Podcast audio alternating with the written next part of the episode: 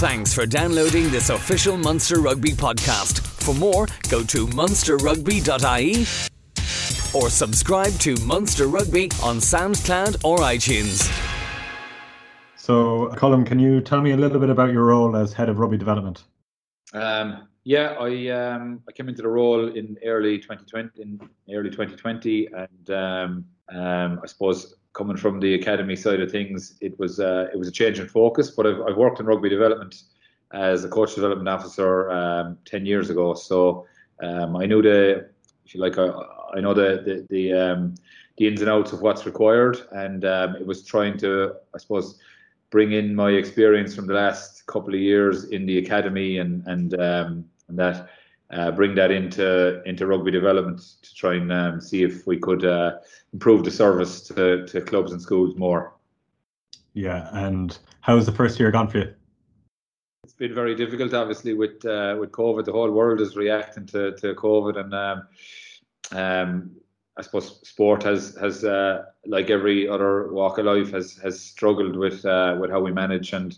rugby has um, as a result rugby's had a very stop start uh, year obviously so um, it has been tough because we've had to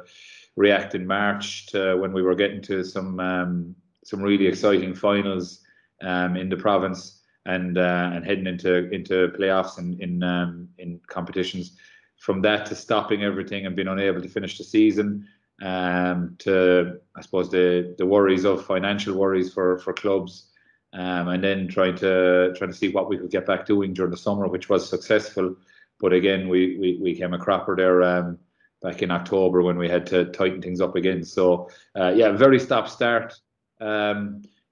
very very frustrating to try and um, try and coordinate things and make things happen, which we've we've had to react a lot, which we've I suppose we've we've tried to do as, as good as we can. But um, you know, bearing in mind it's our job, so that's that's part of what we have to try and do. Um, the ones who it's the it's the volunteers in the clubs, the coaches, players, the volunteers, the safety officers who put their hand up to run compliancy. That's where um, you know they're the people that we really have to remember. Um, they're working so hard to try and facilitate the game in their club and school um, at a time when it's really difficult, and, and they're the ones that um, we keep remembering. If we can get it right and give them uh, clear messages that they can um, that they understand, well then uh, we've done a, a, decent job because uh, unfortunately we have to react to the the COVID um, COVID restrictions all the time. Yeah, and you mentioned some frustrations there obviously you would have had a lot of aims, you know, before at the start of your role, you know, obviously before all the COVID hit. Um, could you tell me about some of the plans that you had in, in place for 2020? Yeah, um, I suppose really a big part of it was coming in in the middle of a season was to try and um, to try and uh, I suppose the, the season was in was in, in in running if you like, and uh, it was to to see how how things worked in in rugby development. Um, to see exactly uh, how things had changed from my time there 10 years ago and um, see how the season panned out. And then to look to see what changes we could um, we, we could feel were, were worth considering um, for the for the for the coming season, which would have been uh, the season we're in now. Um, unfortunately, we had um, we had seven weeks of of uh, rugby before um, before everything was finished up, and then the season finished up, and, and we haven't gotten back to a traditional rugby season. So um, the idea of of getting to know everybody, getting to to um, look at the whole scope of what's involved in rugby development, because uh, there's so much there when you look at um, at the as well as coach and player development, um, support of clubs and schools, a huge amount on administration side, um, you know, helping out to see if we can make the game better for the referees um, trying to see um, are the competition structures are they what what gives the players the best positive rugby experience, or do we need to tweak them to give the players more meaningful matches? Um, all of that stuff had to uh, had to go on the back burner until until we got back to you know uh, um, regular rugby, which we're, we're still trying to get back to. So um, a lot of them plans uh, we had to we had to shelf and we had to react to what can we do in the here and now and um, I suppose we've had lots and lots of conversations about how we'd like to do things. But um, again, we just have to keep them on ice until we uh, until we get back to what looks like our, our regular season, where we can play games every weekend and and make sure that uh, we're giving um, players an opportunity to to play quality matches. Yeah, and you mentioned the, I suppose, the ability to react and adapt. Can you tell me about some of the work that the rugby development uh, staff implemented throughout the province as a result of, as a result of COVID? Yeah, um, I suppose, like I said, yeah, it's, it's been all reactive really since March, um, and and and I think even back then, if we look at what we had to do, the first thing was um, get really clear messages out to clubs and schools about what the you know that, the season was shut. Not, well, firstly, that games were being halted and training was being halted, and then um, you know shortly afterwards it was that the season was being um, was been um, had to finish up and and that things wouldn't uh, wouldn't be finished out, which was very tough because we had some you know we had a lot of teams there that worked very hard to to uh, to get into a season, and now you're getting to the time when you know someone can win a trophy, and unfortunately it doesn't happen. So we had that thing where we had to get clear messages out to clubs, schools that unfortunately the season had to finish, and and there was I suppose trying to um, make make people understand why that was the case and that we were following government advice and that the IRFU was, you know, talking to the government, talking to Sport Ireland and making sure we were getting very clear messages out on why we couldn't proceed. So there was some tough decisions on that. Then we probably had, uh, then the, the rugby development department had to look at, um, you know, we took that time in, in March and April when we couldn't get out and do stuff on um, having a look at ourselves and seeing how could we do things better. So it was very much the review we'd normally have in um, in May. We brought it forward into into April, and um, I suppose looked at all the programs we were doing, uh, what we were getting out of it, what we wanted to get out of it, and, and how we could get um, how we could get a better service. We then had things like um, financial the financial worries of clubs was something we had to look at, and clubs were concerned on a couple of matters, I guess the financial side of things when normally there'd be a lot of fundraising and and, and um, opportunities to for them to look after the, the financial side of the club at the end of the season and and some um, some good fundraising that would normally have then um, and the idea then as well that um, we needed to make sure that um, we were running good programs when we had that opportunity so um, that was that was part of what we done then I guess when we got back into the summer and numbers started going in the right direction and we had an opportunity to uh, get players back out on the ground. It was again looking at what was a very safe way to go back, adhere to the government guidelines, um, but give very clear messages to clubs on what they could and couldn't do, um, and and so on. So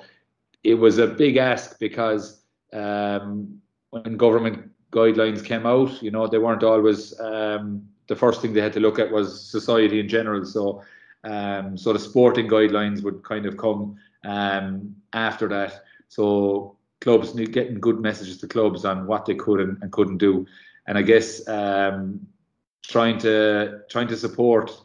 the the excellent um, club volunteers who put their hands up as COVID safety officers and compliancy officers in clubs, giving them really clear messages and taking away any confusion was was a big part of what we tried to do because um, they were people who were volunteering time and, and putting themselves um, in a position of of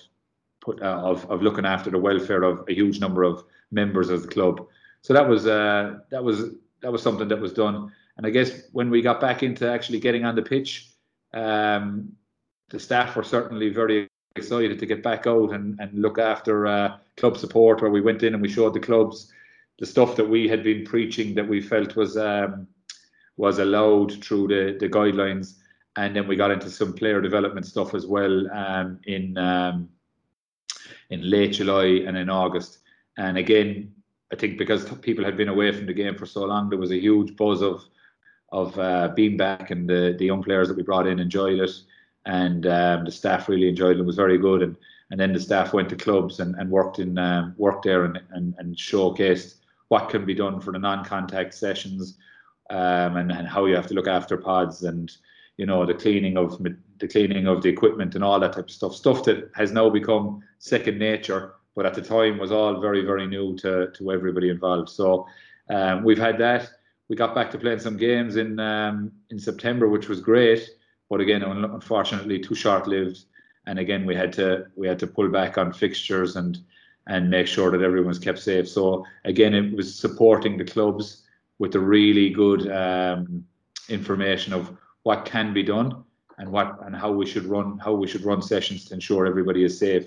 So um, the the health form declarations that kids are asked to do um, to, to to be able to turn up to the clubs and the likes, um, making sure that everybody you know that the club is set out with one way systems and the likes, um, ensuring that we didn't have crowds standing around on the sides of pitches that social distancing was being adhered to as much as possible and um, and that um, the sessions that happened on on the pitch then were also uh, in line with what could be done. So that non-contact controlled pods, um, making sure that, that the groups weren't mixing with each other, you know.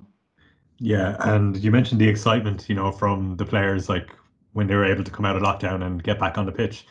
But how important it is for particularly young people as well and kids, like you know, that they actually had the opportunity to get out, get some exercise, see their friends,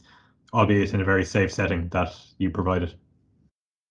Yeah, I think the, that that that physical and, and mental well-being for players um, has been massive and it's been recognised, obviously by the by the by the government as well, and that's why um, we've been able to get back. Um, uh, unfortunately, um, more recently, it's been only um, for underage players, um, and I know there's there certainly are adult players out there as well that have the same they have the same needs. They need to, to physically get out and exercise uh, for and, and and it would be very helpful towards their um, mental well-being as well. But it has been hugely important, and I know um, uh, you know the the whole thing about um, families struggling with homeschooling back in um, April and May. I think you know anybody who has has kids has felt that, uh, and we've seen now the benefits of kids being back at school and the benefits of of um, children having an opportunity to get out meet their friends, get on a get on a pitch and kick a ball around, um, and uh, uh, the the physical and, and mental side that's been a real benefit there. And I think that's really important. You know, we have to remember it is outdoor exercise is relatively safe when we look at um, look at, at the, the threat in comparison to indoor. And uh, given given players the opportunity to to do that has been really important. And uh, the I think you know, you talk to any parent who's had their, their kid involved in um, in exercise over the last couple of weeks, they're so grateful that their children have had that opportunity to get out and play in um, in the fresh air and then have what that normal experience is. And Colm, finally looking forward to next year. Obviously, hoping to get games back up and running like normal again. Obviously, depending on how the COVID situation goes. But what are your hopes and your aims for next year? Yeah, um, I suppose we we would have um, we've uh, a huge amount of time to reflect on how we did our business as a as a staff and as a department. So we've uh, we've done a lot of that, and um, you know we had a lot of stuff lined up and ready to get back to, um, but we still we're still playing that reaction game to to to COVID numbers and to government announcements and the like. So um, we're hoping to get back to, I suppose, a normal season as quick as possible. Um, what we want to get out, get everybody back out playing that that that wants to play the game. Uh, get back to what we normally do, which is give give people who haven't played the game of rugby an opportunity to play in a safe um, in a safe and environment and, and create a good positive rugby experience for them, so that they they want to they want to play the game and get involved in it as much as possible, be that in their school or in their club. Um, and and that goes for players, coaches, the volunteers in clubs um, that, that that look after all the the background stuff, um, and then retain them in the game because they've enjoyed their time. Um, and after that, then it's into the quality that we that we look after. So the quality of support that us as a rugby development department give to the clubs and schools, the um, the quality of support we give to coaches who are trying to get, make the game better in the province the quality of um, of support we give to players who are on uh, player pathways and, and want to um, want to reach the highest level that they can. And um, another part of that is, is is making sure that we've got really good competition structures. So really good competition structures means that the players have an opportunity to play meaningful rugby um, every week, and that's also something that we're uh, that we're looking at. So at the moment, Um, you know, the, the season plan has changed three or four times um, because of uh, because of reacting to COVID, and we still don't know what the rest of the season looks like with regards to competition. So it's to get back and, and let players have a have a meaningful competition, and then hopefully get back to a normal season where we can run things um, a little bit more traditionally with regards knowing or knowing what's coming um, for months on end, and um, and and people being able to rub, build good rugby programs around that because you know uh, all programs at the moment are, are reactive, unfortunately.